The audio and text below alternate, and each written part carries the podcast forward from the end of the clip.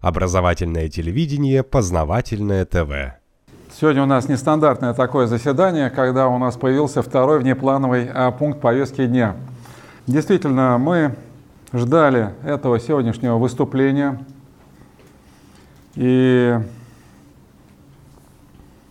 реакция людей была разная. Я скажу про свою реакцию. В принципе, я не ожидал никаких чудес и достаточно спокойно отнесся к сегодняшнему выступлению. А, я, мне показалось, э, почувствовал, что сегодня Путин, ну, впрочем, как и в прошлые разы, пытался не столько апеллировать к э, рацио человека, к его, так скажем, уму, сколько к его чувствам. И э, особенно в первой части выступления действительно были правильные сказанные слова. И я бы так сказал, что э, выступление началось за здравие. Началось за здравие, потому что были правильные сказаны э, слова о христианстве, правильные были сказаны слова о единстве России, о Крыме. Все обратили внимание на то, что без заикания и без как бы особого внутреннего напряга а президент сказал «русский народ», «русский народ». Мы внимательно следим за его выступлениями, и э, это впервые, наверное. Э, потому что если и говорилось раньше «русский народ», то через запятую говорилось и другие народы нашей страны. Здесь было просто сказано было «русский народ», без всяких оговорок, без всяких э, оправданий. В общем, это эмоциональная часть его выступления, и я ее называю выступление за здравие. А вторая часть выступления, она а, мне показалась уже более противоречивой. Ну а третья часть, э, которая касалась, там, скажем, ЕГЭ, медицины и так далее, это уже просто был какой-то набор э, лозунгов, некая скороговорка, и уже никак не затрагивала ни рацио, ни э, эмоциональное начало человека. Это вот мое такое восприятие.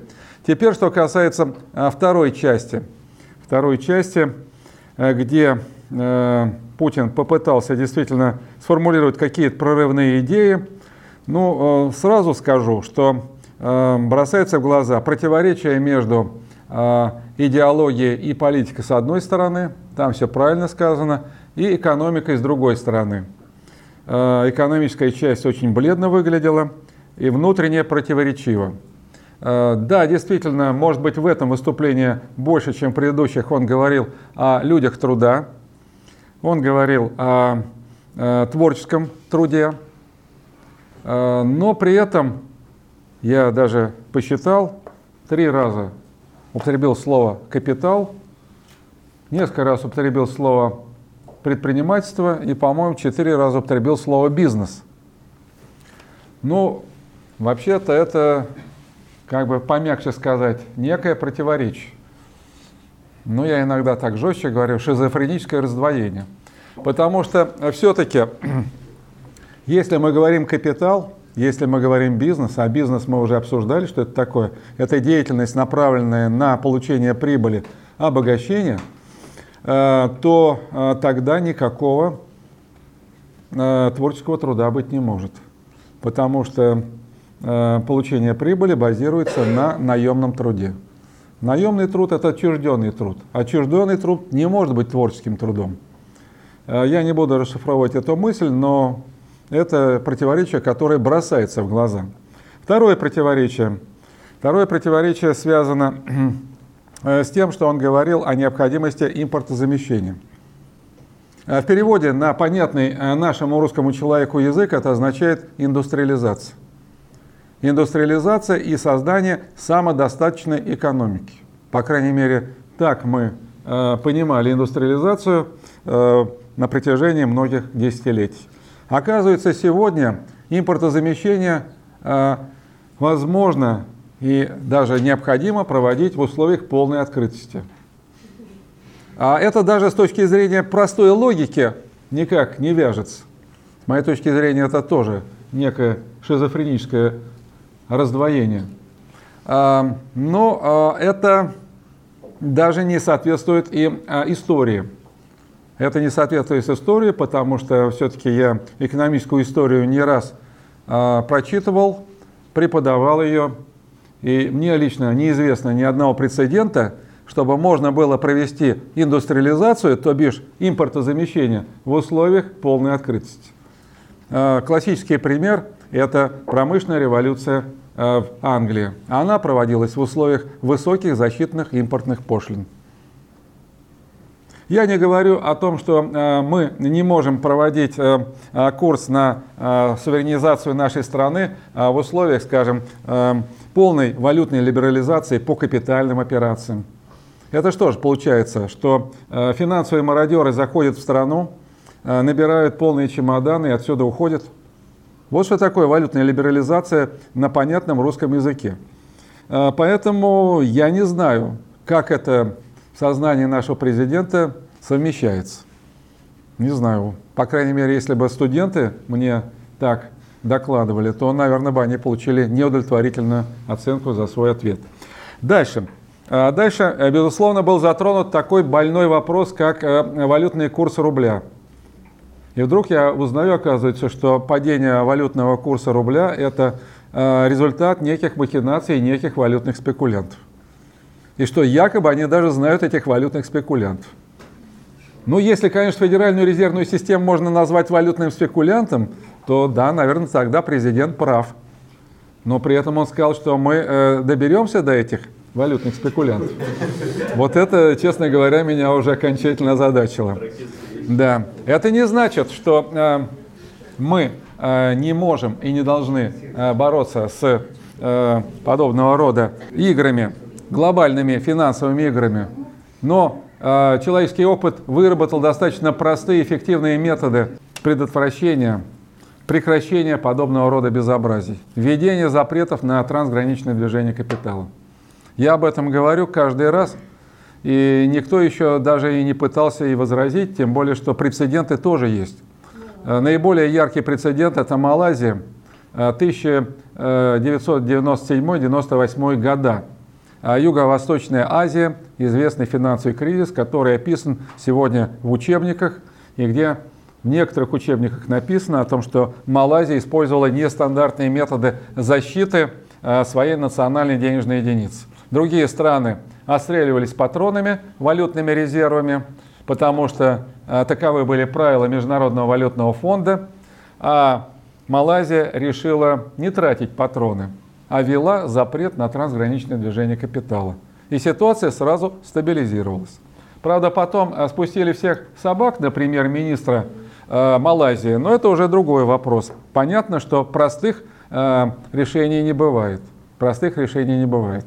Но э, с точки зрения э, экономики, с точки зрения э, технологии решений все известно. И более того, я должен сказать, что вот этот самый кризис в Юго-Восточной Азии, 15-летний, э, даже уже более чем 15-летней давности, это ведь э, некий глобальный проект. Это некий глобальный проект, э, в реализации которого участвовали финансовые спекулянты типа Джорджа Сороса, который, безусловно, пользуется не только и не столько своими деньгами, а деньгами вот тех самых хозяев. Они, безусловно, зашли в Юго-Восточную Азию, они разогрели эту экономику, потом резкий рывок назад и обвал. А после обвала можно мародерничать, покупать что за копейку. Технология понятна, она использовалась на протяжении всего 20 века. Что здесь новое? А новое заключается в том, что вот, говорит Международный валютный фонд, видите, что может произойти?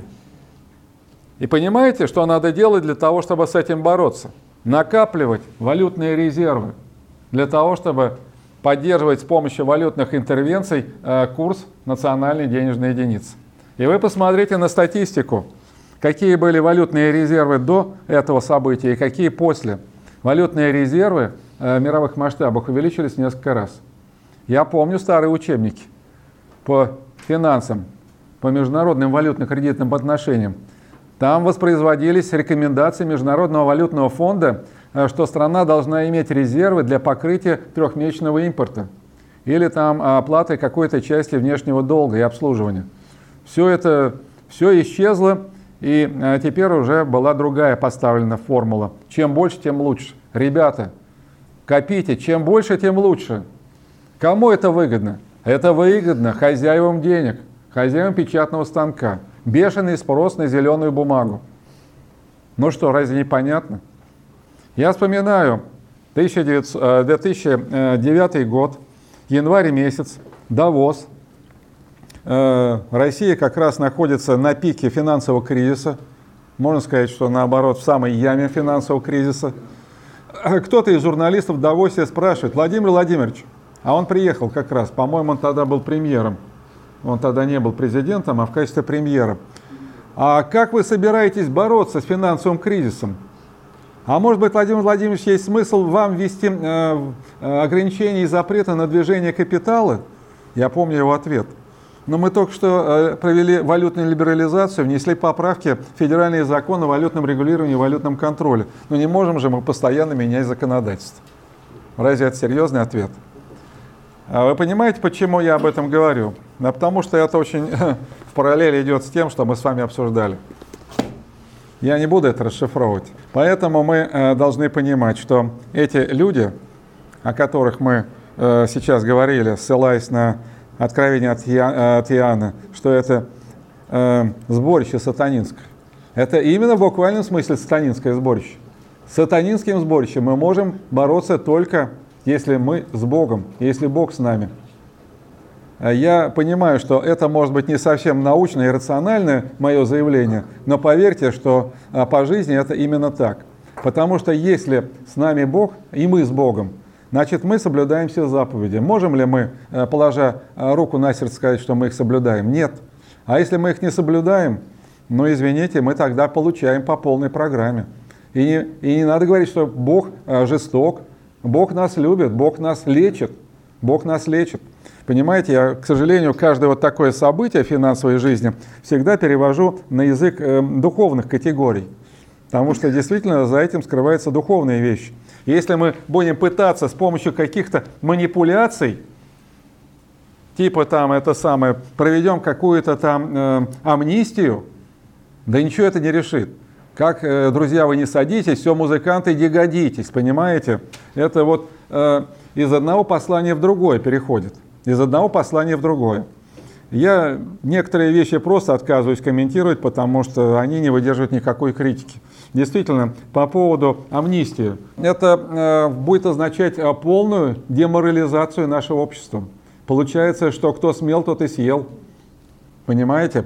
А тут сразу же возникает другой вопрос. Если мы э, прощаем э, грехи, это даже не грехи, это уголовщина. Фактически мы э, отменяем действие Уголовного кодекса. Возникает вопрос, а в отношении тех, кто провел эту бандитскую приватизацию, мы тоже будем действовать точно так же? Тоже будем такую же уголовную амнистию проводить? Я боюсь, что тогда действительно э, наша жизнь в России будет больше похожа на ад, чем на какое-то подобие даже э, чего-то такого организованного. Вот, э, да я уж и не говорю про чисто экономическую сторону. Представьте, предположим, я такой бандюган, увел куда-то свои капиталы. Мне президент предлагает вернуть эти капиталы. А куда я их верну? Мне мало, если мне скажут, хорошо, мы тебя не будем преследовать. Ну, предположим, я поверил. Предположим, я такой наивный бандюган, что поверил, да. А, а дальше-то, куда я эти деньги-то дену? Что я там буду делать? У нас э, некуда деньги-то вкладывать. Деньги сгорят здесь, понимаете? Потому что деньги – это некая абстракция. Я приду в том случае, если будет какая-то программа, если будут какие-то планы, если будут какие-то обязательства. Ведь как в советское время – План – это был закон, да? Я буду знать, что чиновник отвечает э, своей шкурой за выполнение какого-то плана. Они ничем не отвечают. Это совершенно безответственные люди. Поэтому даже если мне будет гарантирована личная безопасность, я в Россию все равно не пойду. И возникает вопрос, а что, у нас нет действительно эффективных методов для того, чтобы э, разобраться с этими ребятами? Да у нас наша история дает достаточно хороших прецедентов, как это делалось. А вы думаете у нас, что не было офшорной аристократии до войны? Она была. Просто об этом не пишут. Это пламенные революционеры, которые вывели из страны по тем временам не меньшие суммы, чем сегодня, разместили их в американские и швейцарские банки. Ну, я в своей книге «Экономика Сталина» немножко об этом пишу. Но это была отработанная технология. Никто даже и не понял, как эти деньги вернулись в страну. А зачем такой балаган-то устраивать? Это что, непрофессионализм или это что, э, просто некий спектакль, который призван успокоить граждан России, что мы что-то начинаем делать? Ну, извините, я немножко так эмоционально, потому что все-таки э, на протяжении достаточно длительного времени выступал. Мне даже говорили, что вроде президент что-то читает из того, что я пишу. Даже были адресные бумаги. Но судя по тому, что сегодня было сказано, видимо, ни одно из э, моих предложений даже, ну, как-то не то, что не попало, э, просто даже, близко даже, ни одно из моих предложений – не находится с теми тезисами, с теми, выступ... с теми словами, которые были сегодня сказаны. Вот, к сожалению, э, такая эмоциональная немножко оценка, но повторяю, что мы не должны падать духом.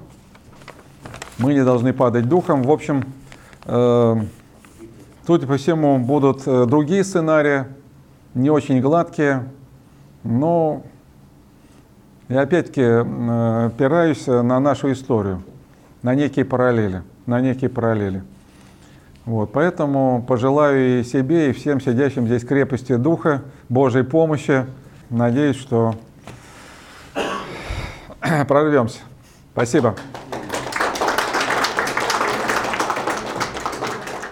Познавательная точка ТВ. Много интересного.